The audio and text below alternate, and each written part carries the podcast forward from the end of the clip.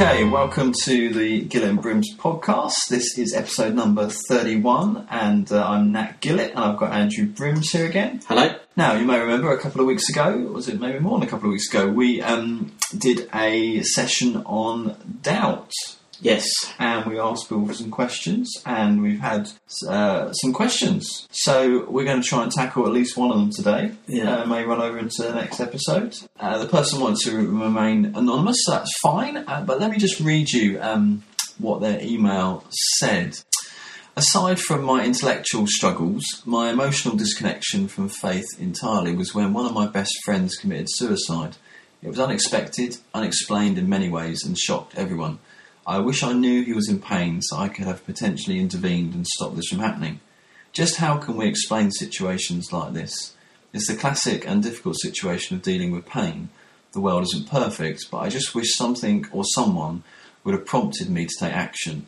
I never stopped thinking about him, and his death has led me into more charity work to help others. Perhaps this isn't a question, but it has been a barrier to faith. Okay, so question of suffering. There. Yeah. I mean, goodness me, what a really difficult and sad and horrible situation um, to, to walk through, really, in terms of some one of your friends um, committing suicide. Really hard to get your head around. How do we answer that question? I mean, the guy, the person, sort of maybe this isn't a question, maybe there isn't an answer, but what, what, it's worth having a, a chat about it, isn't it? What, what would we say? Yeah, I think I'd want to split it into two. Um, so... Because of the nature of podcasting and this thing, what what we're actually going to do today is talk about some of the theory, talk about sure. um, the theology of things, and that's helpful. This should be helpful. If I was speaking to this guy, um, I would take quite a different tack.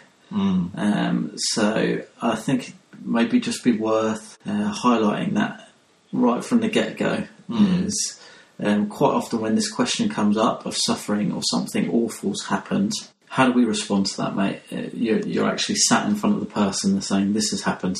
Yeah. Well, the thing I always say is you show up and you shut up. Show up and shut up. So what that means is you arrange to meet them and you actually turn up, and then you don't really say anything. You just ask them some questions and let them talk. Yeah, maybe bring food. Maybe bring food. Yeah, yeah. Buy them, buy them a drink if you're in a yeah. coffee shop. Yeah, um, we weep with those who weep. Uh, we sit next to people mm. in their pain. We put an arm around their shoulder, mm. and we're there for them. Yeah, and yeah. The, so uh, at a very practical pastoral level, how do we respond to the question of suffering? Uh, we don't really, with intellectual mm. answers, with theologising. Uh, we sit with that person and we're there with them in their pain. Uh, maybe it's appropriate to pray, maybe it isn't. It's um, uh, it's it's uh, you know, one of the first books uh, possibly that was written, um, the scriptures, is Job, mm. kind of dealing with this exact question. Mm. And it's quite interesting how it's set up, because you have the initial kind of spiritual backdrop, what actually happened, mm. which almost raises as many questions mm. as it gives answers. Sure. And then his friends pitch up, so they do the first part right, they show up, uh, but they don't shut up. And we have chapter after chapter of theory yeah. as to why their friend might be suffering. Yeah. And it's tedious to read. Yeah, it's boring. Isn't it? It's boring. It's, joke, yeah. It's unhelpful, and it's like the medium is the message. It's like don't you don't know why Job's suffering. You don't know the story here. Mm. You shouldn't be droning on and on and on about this actual situation. Um, there's there's no healing in that, mm. and and the question isn't answered. So. Pastorally and practically, you, we we get alongside people. We put an arm mm. around the shoulder, and I know that in in my suffering, that's been everything to me. You know, to have mm. friends at my side, showing up and not offering opinions, but just being there, mm. has has been absolute life to me. Yeah, just letting people know that they could say anything. Actually, you know, because I think sometimes as Christians, some people can feel like they've got to say certain things because we're Christians, or they can't say certain things, yeah. 'cause, you know, but I just encourage people, you know, if you need to swear, you swear. If you need to say, if you need to question God, you question God. Like, you just say whatever you need to say. Yeah, it's so the Psalms, doesn't it? Edit it, yeah, just let it out. Yeah. Okay, so pastorally, this podcast is not the answer. Yeah. But in terms of any theory for someone who, not necessarily this person that's written in, but there might be some people listening who just can't get their head, they've not really suffered, they've not experienced a lot of other people who suffer, but they just can't get their head around how yeah. God could allow suffering. Mm-hmm. Um, if he's a good, loving God, able to do anything. Yeah. How do we sort of, can we put a framework there that might help them? Yeah. I mean, I think the scriptures do give some answers as to why we suffer. Um, I think, like I said, um, various books touch on a spiritual background. Um, so there is evil at mm. work in the world. That, that happens. A subject that we'll talk about on the podcast at some point, sin.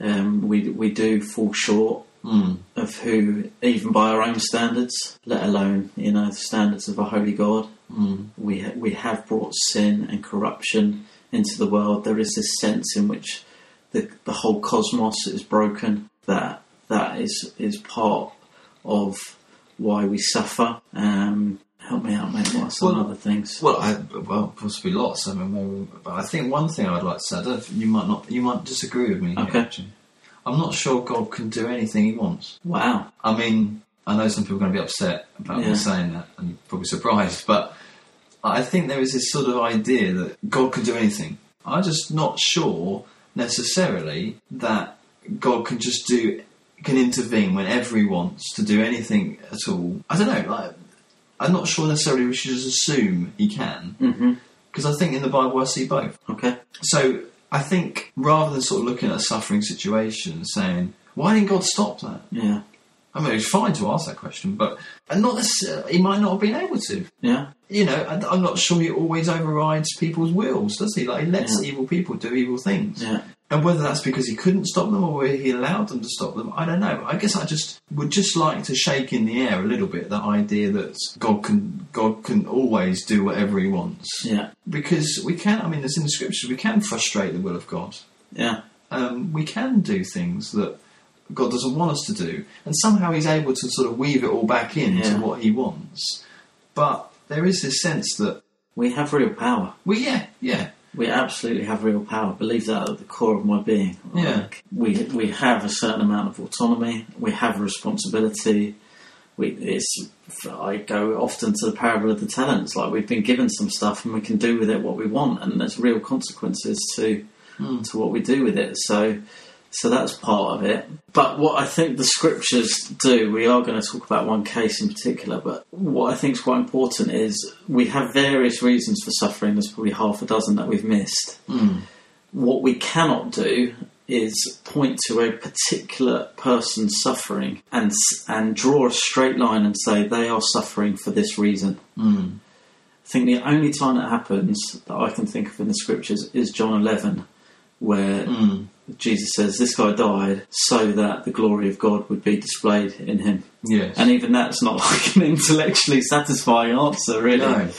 Um, counsels against us drawing straight lines. They're suffering because they sinned, or they're suffering mm. because of their lack of faith, or they're suffering because that person did that to them. Mm. Um, it's, it's very rare that we can draw straight lines. Mm. And that's why the pastoral response is to get alongside people in their suffering mm. rather than try and explain it away. Um, but you were chatting to me earlier, mate, saying you think John eleven is quite helpful. Yeah, right? Well, it's the story of Lazarus, and if you're not familiar with it, do go and read it. I've been reading it quite a lot recently, because it's interesting. We got this email, um, but probably at least two other people, just in normal life, I think they were either at work or friends I know, have asked me a similar question about suffering recently. And so I just felt like I should read John eleven, which is the story of Lazarus. Lazarus, Jesus really loved Lazarus, one of Jesus' best friends. Um, he dies, but before that he's ill. And uh, Lazarus' sisters, Mary and Martha, send Jesus a message saying, Lazarus is ill, come quick, come. Well, they don't say quick, but they say come.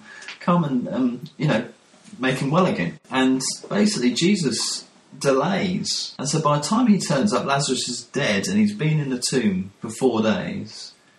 And there's all these mourners and people there weeping, and, and he has this conversation with Martha, and then he has this conversation with Mary. And the shortest verse in the Bible is there, which just says Jesus wept, which is an interesting verse, considering you must have thought he knew what was going to happen. He knew he was going to raise Lazarus from the dead, and yet he was still moved by the suffering, by the situation. And then, of course, he, he you know does raise Lazarus from the dead, and he shows he's got power over death. And so you've got these three things that when suffering is going on, in this particular context for Lazarus and his family, Jesus delayed and he allowed the suffering to continue. He was emotionally moved to the core of his being, really, by the sadness of the situation.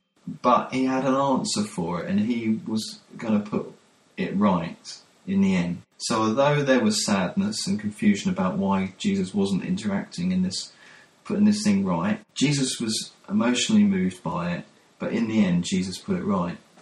And I just think that's quite a helpful framework for trying to understand suffering. I mean, I think of going, you know, let, let's go back to, um, for me, when my brother died, when my brother was ill. I mean, goodness me, watching him suffer for two years in hospital, essentially, intensive care, uh, un- not moving for, you know, six months at that time, and then just seeing him um, in rehabilitation, sort of learning to use his muscles again, and, and having a tracheotomy, and in, in his neck, and whole range of like, horrible things, really, and watching that.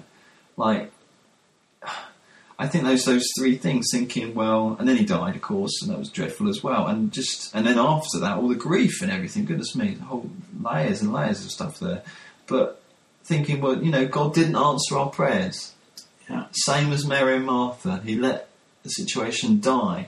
I'm confused by that, I don't understand it, but for some reason I feel comforted by the fact that I can see it in the scriptures that it, it does happen. You know, Jesus does delay, just sometimes Jesus says no. But Jesus is moved by it emotionally, and he's not sort of just cold and outside of the situation. Again, it comforts me to know that Jesus, when we were so, when we were really struggling and sad, I, I believe Jesus' response to us then was one of being moved, being moved by it.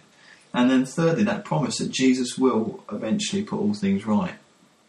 And it's in his hands. And, you know, my brother Mark, you know, I believe he's he's with God, that he's not suffering anymore, that he is well, and that when Jesus returns, he's he's going to be there, you know, and it's going to be he's going to be all, all things new. He's not going to be disabled anymore. He's not going to have that hole in his neck with the tracheotomy anymore. Mm. Or, you know, if he does, it's not a problem. Like, do you know what I mean? There's going to be a restoration of something that's utterly awful, but Jesus is going to make it new, and that again kind of gives me hope and is able to sort of work through these things.